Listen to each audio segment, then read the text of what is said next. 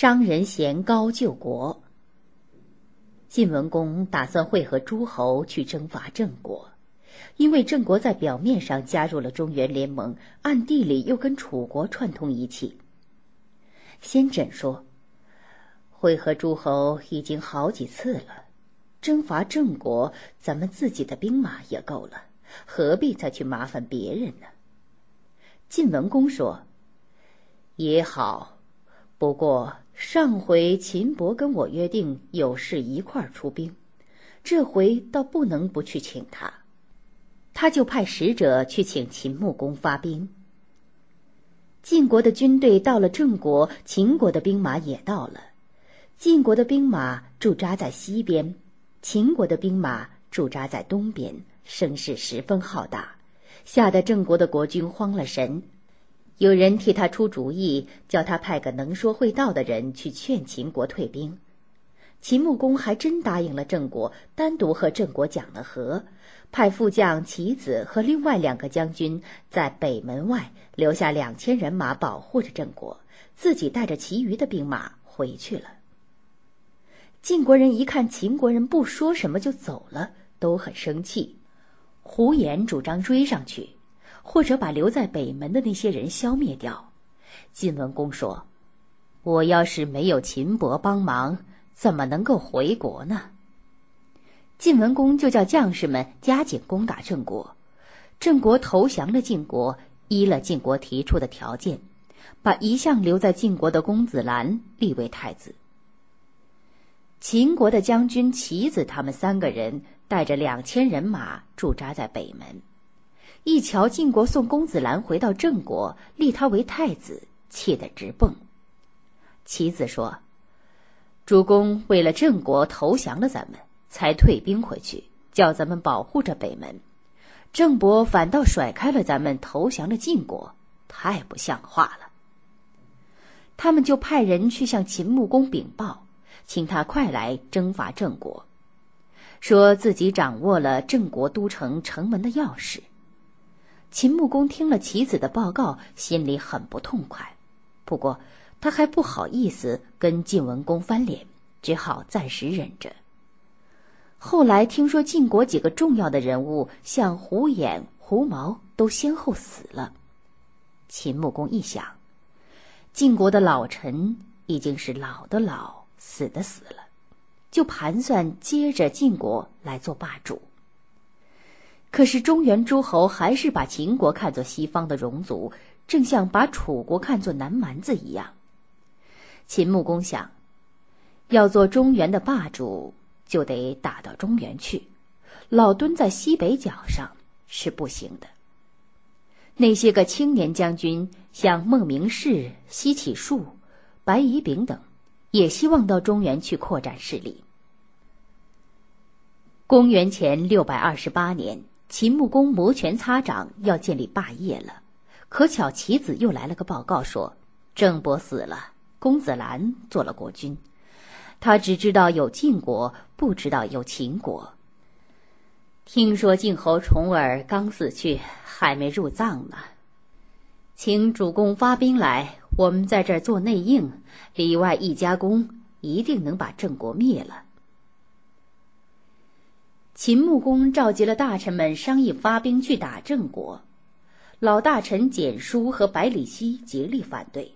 他们说，郑国和晋国都刚死了国君，我们不去吊祭，反倒趁火打劫去侵犯人家，这是不得人心的。再说郑国离咱们这儿有一千多里地，尽管偷偷的行军，路远日子久长，能不让人家知道吗？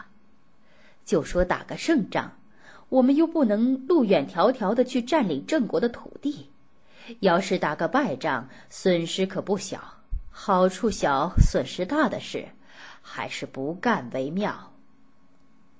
秦穆公说，你年纪大了，如果早死，坟头的树木也合抱了。咱们一向替晋国摇旗呐喊，做好了饭叫别人吃，人家可把咱们当作瘸腿驴跟马跑，一辈子赶不上人家。你们想想，可气不可气？现在重耳死了，难道咱们就这么没有声响的老躲在西边吗？秦穆公就任命孟明视为大将，西乞术、白乙丙为副将，率领三百辆兵车去攻打郑国。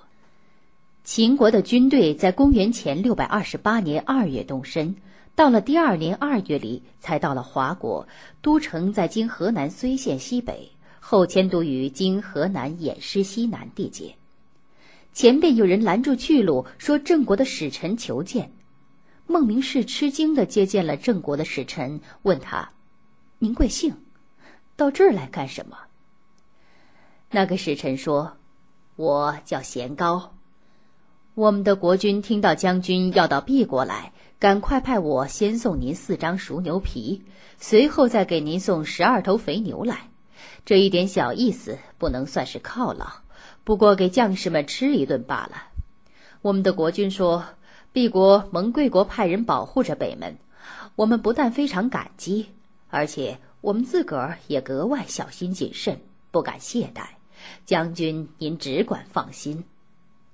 孟明视说，我们不是到贵国去的，你们何必这么费心？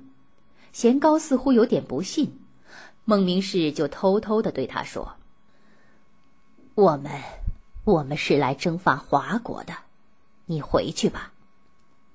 贤高交上牛皮与肥牛，谢过孟明视，回去了。孟明视对西乞术和白乙丙说，郑国有了准备，偷袭是没法成功的，我们还是回国吧。接着秦军顺道灭了华国，就回国了。没想到孟明视可上了贤高的大当了。那个使臣原来是冒充的，他是郑国的一个生意人，这回赶到周天子的都城洛邑去做买卖，半路上碰见一个从秦国回来的老乡，两个人一聊，那老乡说起秦国发兵来打郑国。这位生意人一听到这个消息，急得什么似的，他一面派手下的人赶快回去通知国君，一面赶着买了四张熟牛皮，又买了十二条牛，迎了上来。果然在华国地界碰到了秦国的军队，他就冒充使臣犒劳秦军，救了郑国。郑国的新君郑伯兰接到了商人贤高的警报，马上派人去探望其子他们的动静。果然他们正在那儿磨刀喂马，整理兵器，收拾行李，好像打算打仗的样。郑伯派大臣去对他们说，诸位辛苦了，待在我们这儿太久了，大概以为敝国供给你们的食用也没了，你们要回国了，其实敝国有你们吃的，你们何必回去呢？棋子他们听了大吃一惊，知道有人走漏了消息，只好厚着脸皮对付了几句，连夜逃走了。